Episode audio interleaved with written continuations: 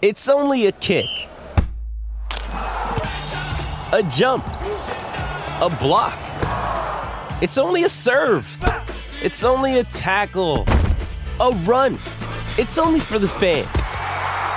After all, it's only pressure. You got this.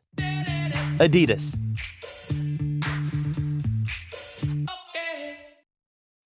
When you need mealtime inspiration, it's worth shopping Kroger, where you'll find over 30,000 mouthwatering choices that excite your inner foodie. And no matter what tasty choice you make, you'll enjoy our everyday low prices, plus extra ways to save, like digital coupons worth over $600 each week. You can also save up to $1 off per gallon at the pump with fuel points. More savings and more inspiring flavors make shopping Kroger worth it every time. Kroger, fresh for everyone. Fuel restrictions apply. Another day is here, and you're ready for it. What to wear? Check. Breakfast, lunch, and dinner? Check. Planning for what's next and how to save for it? That's where Bank of America can help. For your financial to-dos, Bank of America has experts ready to help get you closer to your goals. Get started at one of our local financial centers or 24-7 in our mobile banking app. Find a location near you at bankofamerica.com slash talk to us. What would you like the power to do? Mobile banking requires downloading the app and is only available for select devices. Message and data rates may apply. Bank of America and a member FDIC. I'm Alex Rodriguez. And I'm Jason Kelly. From Bloomberg, this is The Deal. Each week, you'll hear us in conversation with business icons. This show will explore deal making across sports, media, and entertainment. That is a harsh lesson in business. Sports is not And, as uh, simple you know, I- as bringing a bunch of big names together. I didn't want to do another stomp you out speech. It opened up so many more doors. The show is called The, The deal. Deal. Listen to The Deal. Listen to The Deal on Spotify.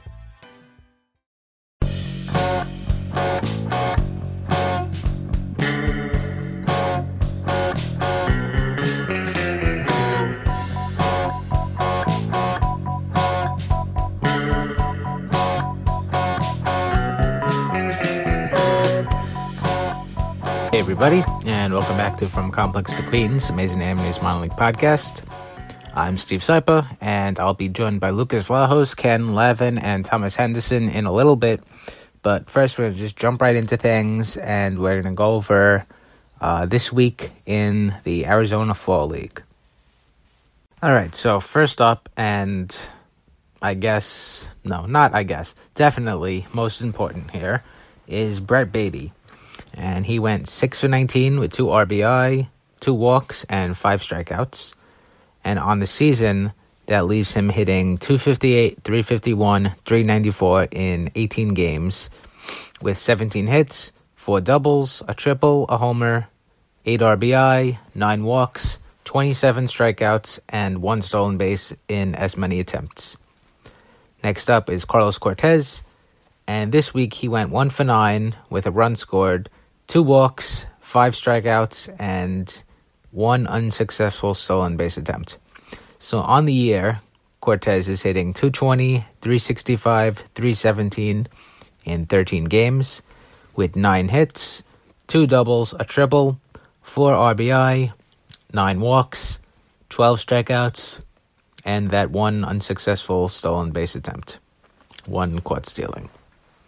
Next is Wilmer Reyes, and Reyes went 4 for 13 with a run scored, 2 RBI, a walk, and 5 strikeouts. So on the year, Wilmer Reyes is hitting 226, 339, 302 in 15 games with 12 hits, 2 doubles, a triple, 5 RBI, 9 walks, 12 strikeouts, and 4 stolen bases in 5 attempts. Hayden Senger, he went 1 for 8 with 3 strikeouts this week. And on the year, that leaves him hitting 207, 324, 241 in 9 games with 6 hits, 1 double, no triples, no homers, no RBI, 4 walks, 7 strikeouts, and no stolen base attempts. On the pitching side now, Garrison Bryant pitched 3 innings this week. He gave up 3 runs on 5 hits, a walk, and 4 strikeouts, and he also threw a wild pitch and he hit a batter. So on the year, he started two games and has four, pitched in relief for two games and has thrown 10 innings in total. He's given up eight hits. He's allowed four runs, all earned, which is a 360 ERA. He's walked four and he struck out 11. Next is Connor Grey, and this week he pitched three innings. He allowed two hits, did not give up any runs, did not walk anybody, and he struck out three. So on the year, Grey has pitched in four games, two of which were starts, and he's thrown 12 innings, and in those innings, he's allowed five runs, four of which were earned, on 10 hits, five walks, and 11 strikeouts, which translates to a even 3 ERA. Next up is Colin Holderman, and this week Holderman threw three innings. He allowed one hit, he did not give up any runs, he walked one, and he did not strike at anybody. So on the year, Holderman has appeared in seven games, all relief outings, and he's thrown 6.1 innings. He's given up eight runs, all earned, on nine hits, four walks, and four strikeouts, which translates to a unsightly 11.37 ERA. And last but not least is Brian Metoyer. And this week, Metoyer threw two innings. He allowed one hit, did not give up any runs. He walked one, he struck out five, and he also uncorked a wild pitch and hit a batter. So, on the season to date, Metoyer has appeared in six games, all relief outings, and he has accrued 5.2 innings, and he's given up five runs, all earned, on six hits, eight walks, and nine strikeouts, which translates to a 7.94 ERA. All right, and now this week we are going to review the 2021 Brooklyn Cyclone season.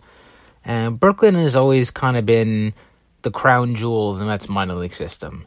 Uh, you know, AAA has been a mess ever since the the Wilpons relationship with the Norfolk Tides. Um, what's a good way to put it? Sunk, I guess. Ha ha ha. But you know, they bounced around from New Orleans to Buffalo to Las Vegas, and now finally Syracuse, where it looks like they're going to stay for a long time. But you know, Syracuse is uh, still a relative newcomer here, and I don't want to disparage the city of Syracuse too much, but you know, it's not a destination, if you know what I mean. Same thing with Binghamton. Uh, St. Lucie, it's been around for decades, and from what I hear, it's a nice place to, to head down during spring training, but, you know, I, I can't say I've been there myself, and I can't say that I've ever heard anything particularly positive about St. Lucie either. I haven't heard bad things, but from what I know, it's it's just a place, you know, it's it's not terrible, it's not great, it just kind of is. Brooklyn, on the other hand, it's Brooklyn. You know, there's there's the joke that you know Brooklyn must win because um, the Wilpons Mets had a propensity of sending prospects that might not necessarily need to go to Brooklyn at the time. You know, short A, uh, you know, players that might have been challenged a little more in low A. But as far as I understand, the rationale was twofold. Yes, it did help the Cyclones, but that aside, it also rewarded the players. I mean, think about it. They're humans. And like I said before, those are the places, you know, they are what they are. They have their pros, they have their cons, but none of them are Brooklyn. Same thing, you know, with the cities that aren't affiliated with the team anymore. You know, uh, Columbia, um, Kingsport, you know, maybe with the exception of Las Vegas. you could definitely have a good time in Las Vegas. I wouldn't know, I've never been there, but, you know, be it cultural things, culinary things, whatever, you can't compare the other teams in the system to Brooklyn.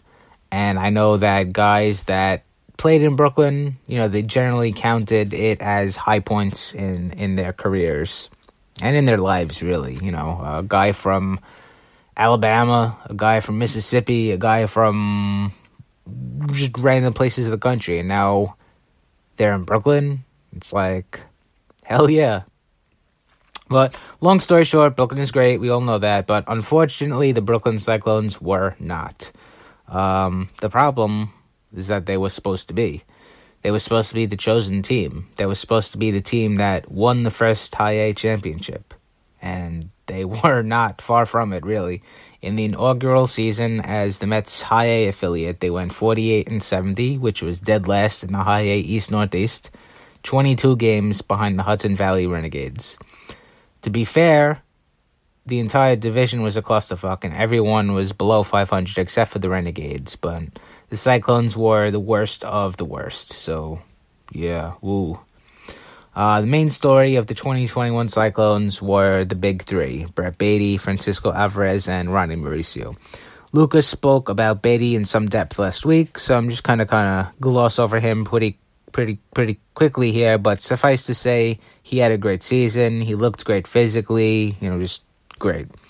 Uh, I know Ken is going to want to take some well deserved victory laps in regards to Francisco Alvarez, so I'll leave him uh, to, to talk more about Alvarez in a little bit. I'll tackle Ronny Mauricio here. His season was disappointing and impressive at the same time. He played exactly 100 games at Brooklyn. He hit 242, 290, 449. The good 14 doubles, 5 triples, 19 home runs. The bad low average, uh, low OBP, and a 24 to 101 walk to strikeout ratio. And the defense is very hit or miss. You know, sometimes he looked like Cal Ripken Jr., sometimes he looked like Derek Jeter. He is still just 20. He was one of the youngest players in the league. So that's not an excuse because other players that young did have good seasons, but it just kind of clarifies things. Um, Lucas has mentioned plenty of times when we've brought up Mauricio, and it'll definitely be part of our discussion when we talk about Mauricio when we start doing our top prospect list. But it's it's a very high variance profile. It's a very uh, exciting profile that has a very high reward if everything pans out, but it also has a very high likelihood of things not working out. I mean, look at Shervyen Newton, who was a very well regarded player, uh, you know, I don't want to say last year because obviously there was no last year, but you know, two years ago, two two and a half, three years ago, whatever. And at this point, he's basically fallen off a cliff, and he was the same kind of profile as Mauricio. Uh, so, if it works out, very very good things could happen. But if it doesn't, you know, not.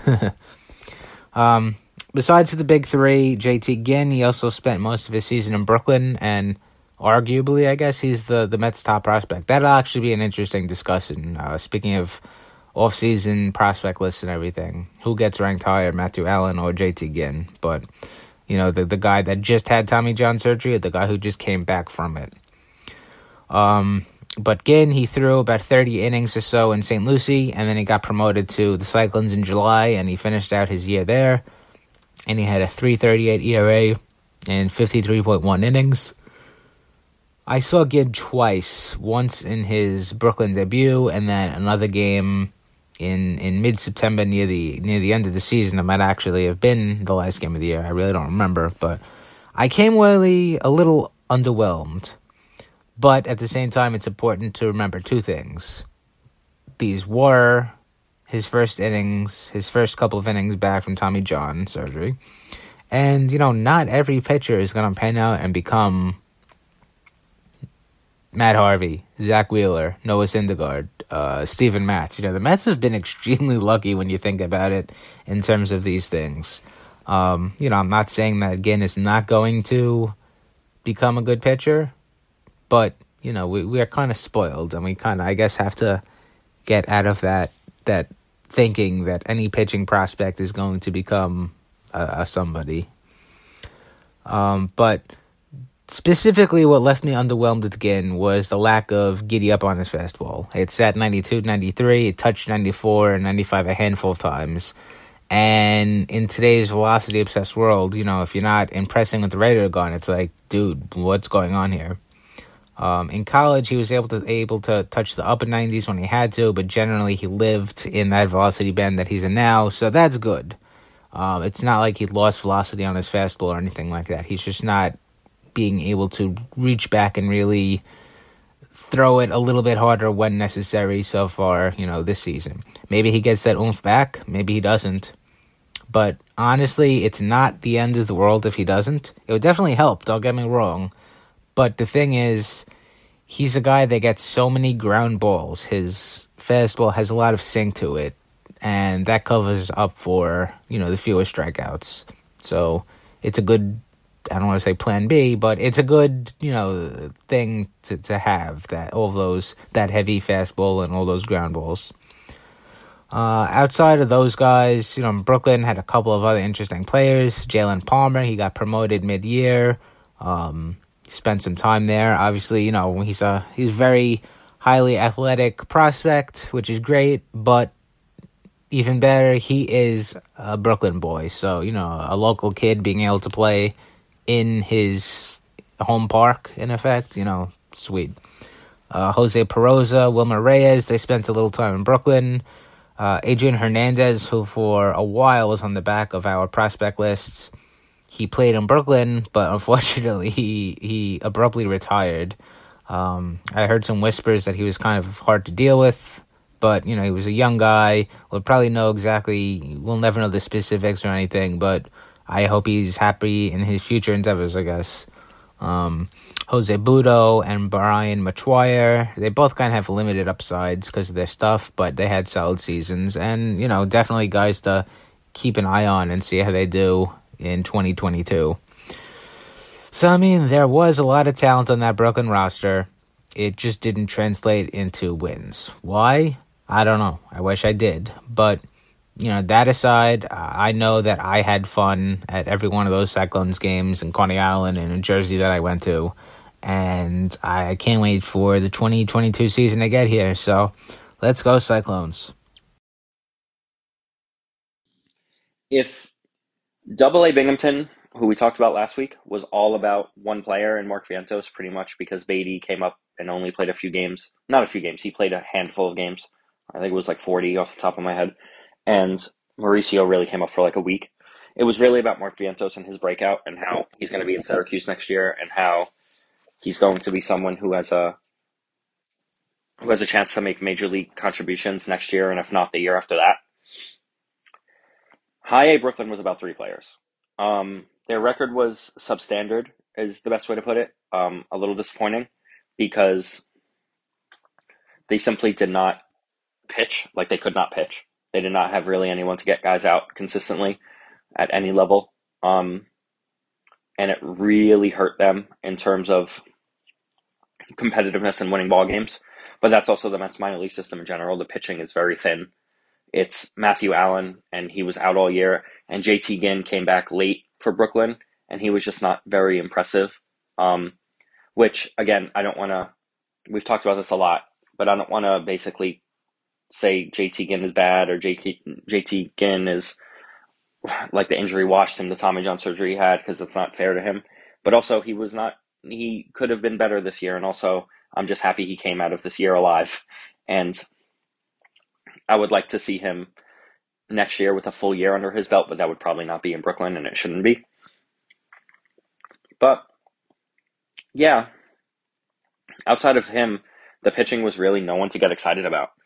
And the real place to get excited with Brooklyn was three players on offense.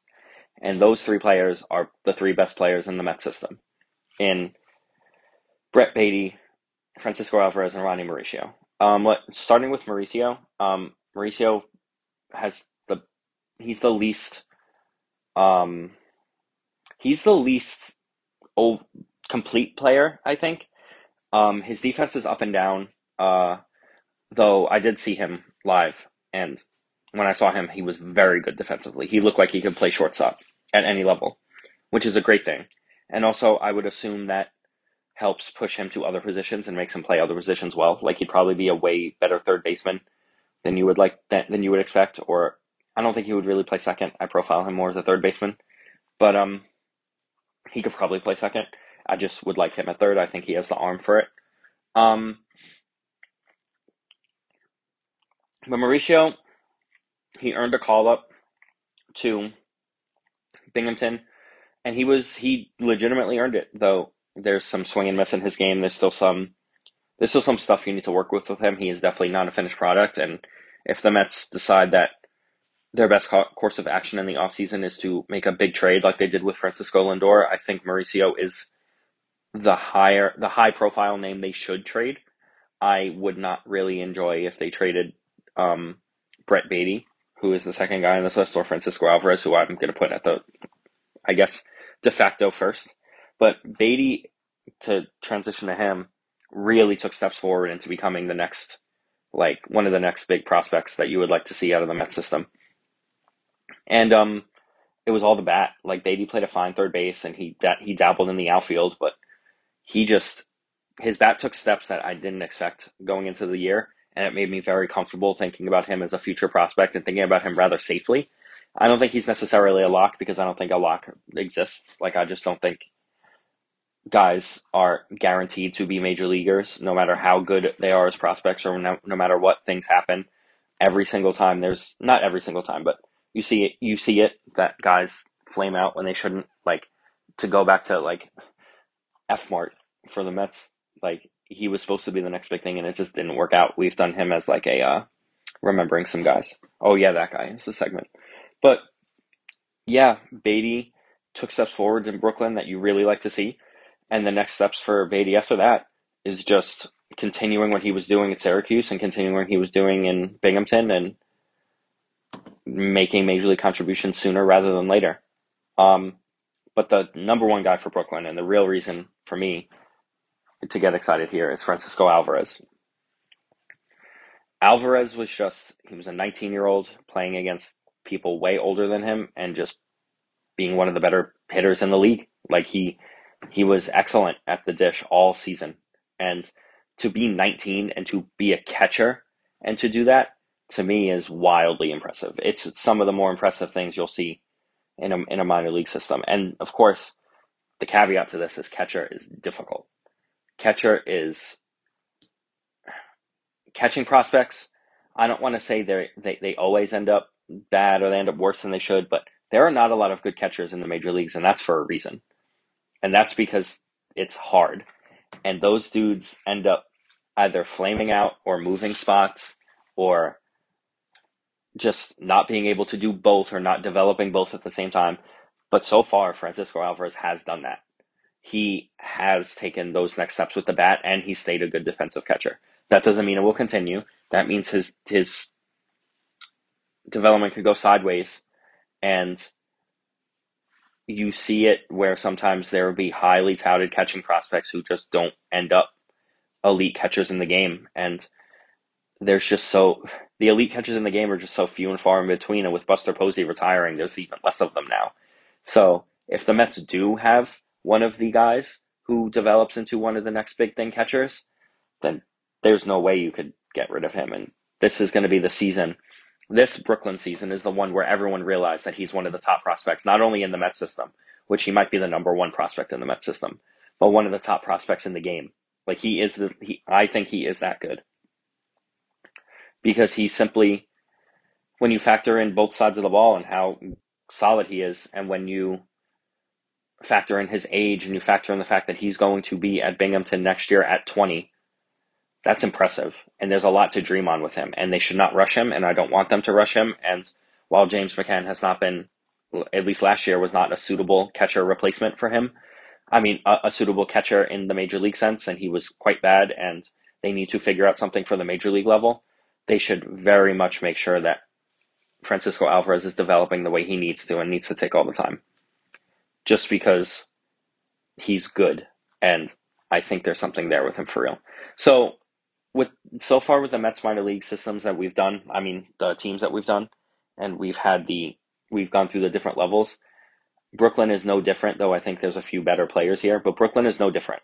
It is a tale of a few players and everyone else being guys who are there who are not necessarily taking steps to be contributors on the Mets. And while that's fine in the short term because Alvarez and Baty and Mauricio and Ginn pitched a lot this year and didn't get hurt, which is a great thing. You need more depth than that, and we'll see that when our top when our top twenty five prospect list comes out, and it's it's it's it's real thin once you get past like ten or fifteen. But yeah, Brooklyn is a tale of three players, and those three players were excellent and they were great all year long. And then two of them moved on to greener pastures, and one of them stayed to just continue to hit because he was very young and if they moved him to double A at 19, I would have been very mad at them. So really, Brooklyn was about those three players and how if they are Mets in the future and Mets con- contributors in the future, then it will be this year will be the year where every not only Mets prospect people knew about him, but Mets fans in general know about him because this is when they got put on the map was in 2021.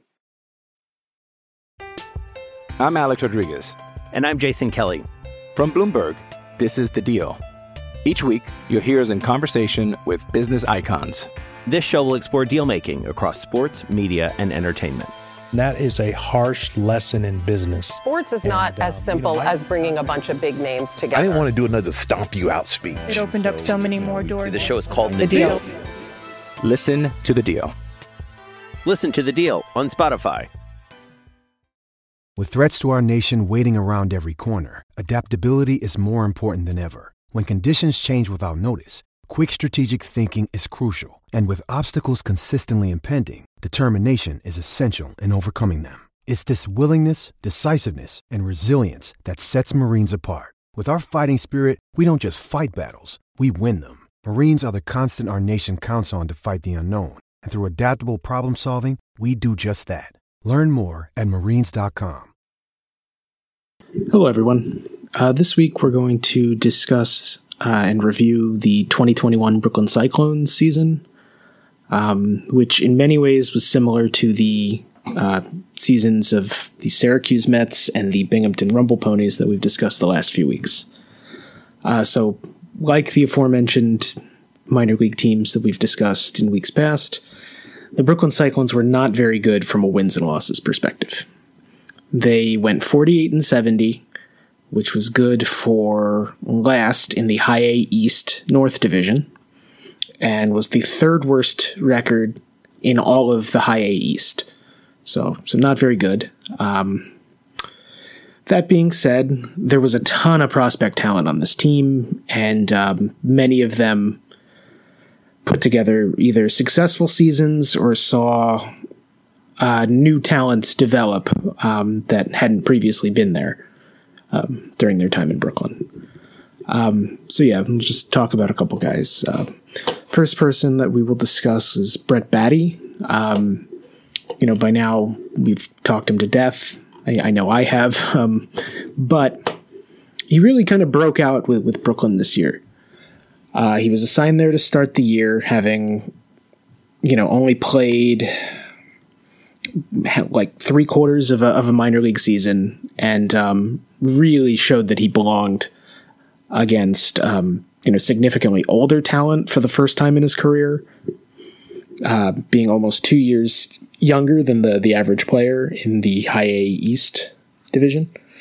Um, and really performed marvelously. He he hit 309, 397, 514 with seven homers, 14 doubles, and a triple in 209 plate appearances and walked 24 times against 53 strikeouts. Um, so, yeah, really, you can't ask for much more than that. He combined um, elite plate discipline or very good plate discipline for the level with, you know, his obvious power and um, really performed to a level that he's pretty much universally considered a top 30 or 40 prospect in baseball, probably higher. Um, the thing that impressed me, I saw Baty once this year. Um, only made it to a few to a game really, but uh, I saw Baty, and the thing that I really took away from watching him is how simple the swing is, and um, it's just a very simple, smooth swing, and he gets unbelievable carry if he gets the ball in the air.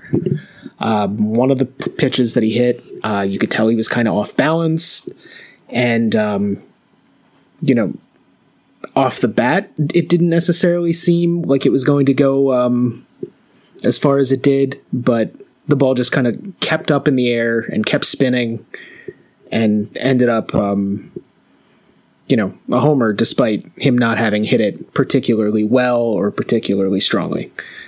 Um, so yeah, Baty's incredibly impressive, and um, really it was fun to watch him in Brooklyn this year, kind of kind of blossom and develop into a um, you know elite prospect in baseball.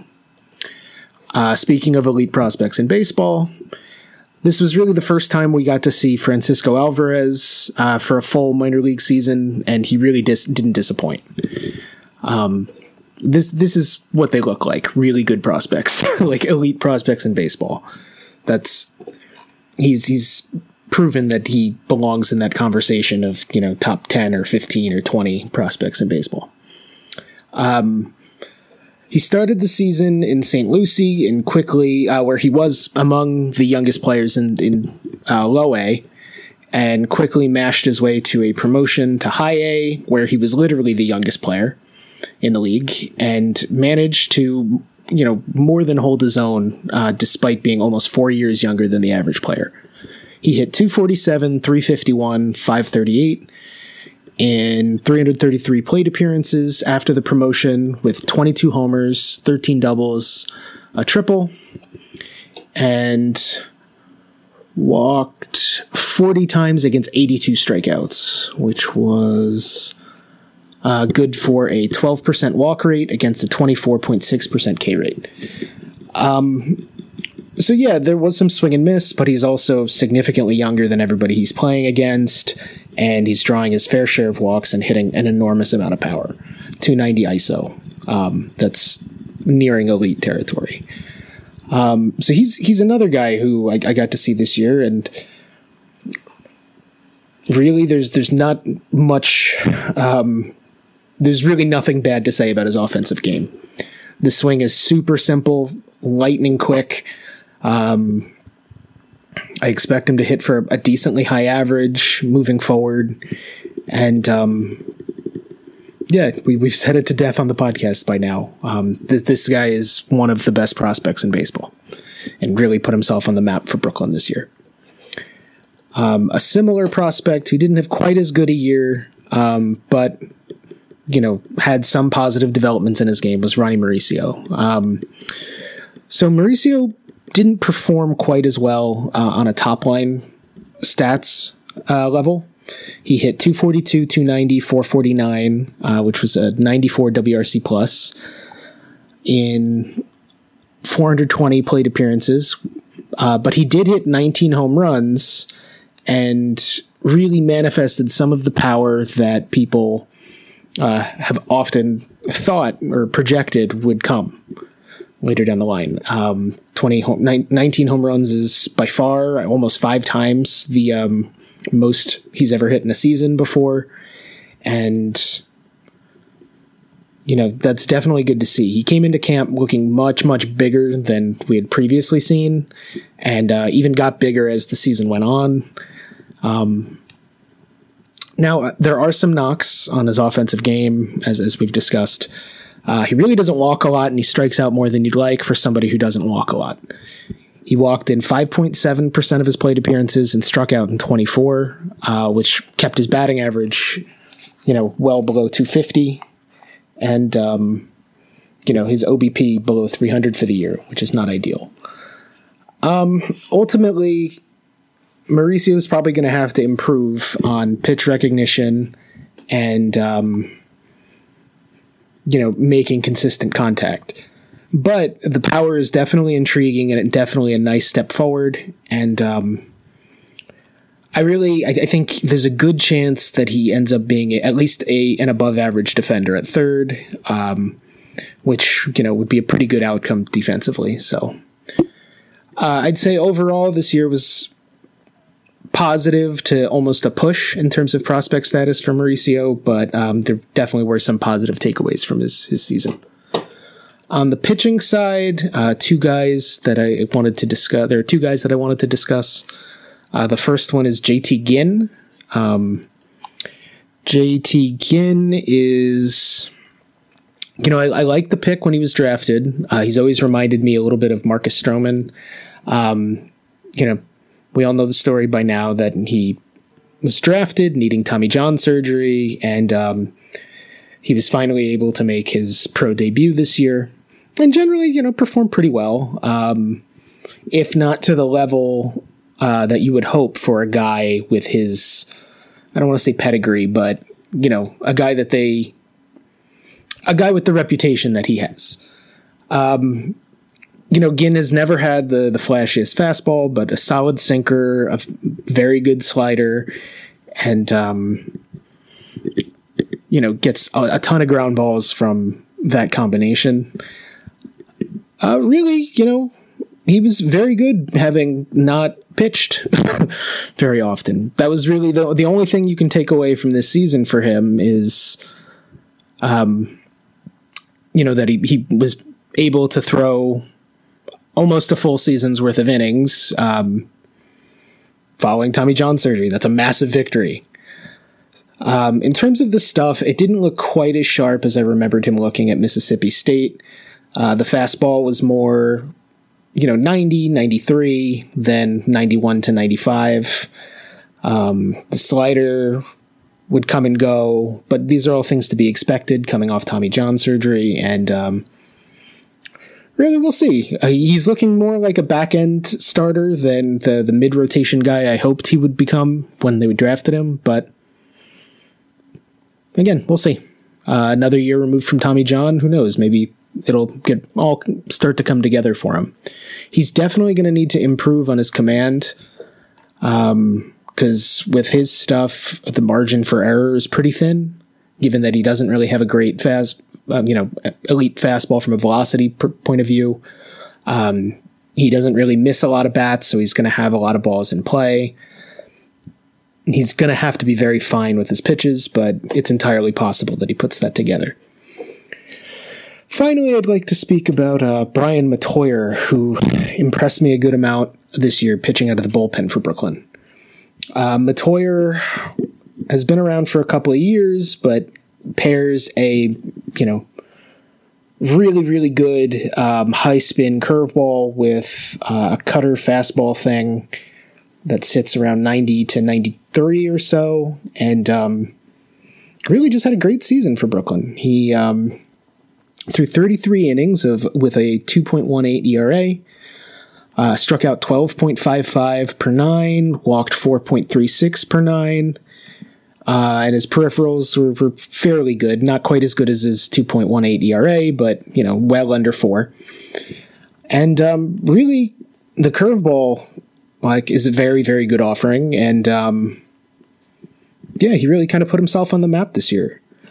Uh, he's probably gonna let's see he ended the season in double a. I could imagine he probably goes there uh, to start next season but it's not inconceivable to see him to think that he might make the majors at some point next year as part of the reliever churn. And um, you know that development happened at brooklyn. So you know, Brooklyn wasn't very good um, from, you know, winning games and uh, putting a compelling product on the field, but they did what they were supposed to do from an organizational standpoint, which was um, help their players improve. So, in that way, I'd say Brooklyn's season was definitely successful. All right, everybody, that is our show for the week. And if anyone has any questions, comments, whatever, you can send us an email at our email address from complextoqueens at gmail.com. You can follow us on Twitter and shoot us questions there. I'm at Steve Sypa. Lucas is at elvlahos343. Ken is at Ken1191. And Thomas is at Sad Season, SZN. Subscribe to the podcast wherever you get your podcast from. Rate and review it. And of course, we all thank you for listening. And we'll be back next week. So until then, love the Mets, love the Mets.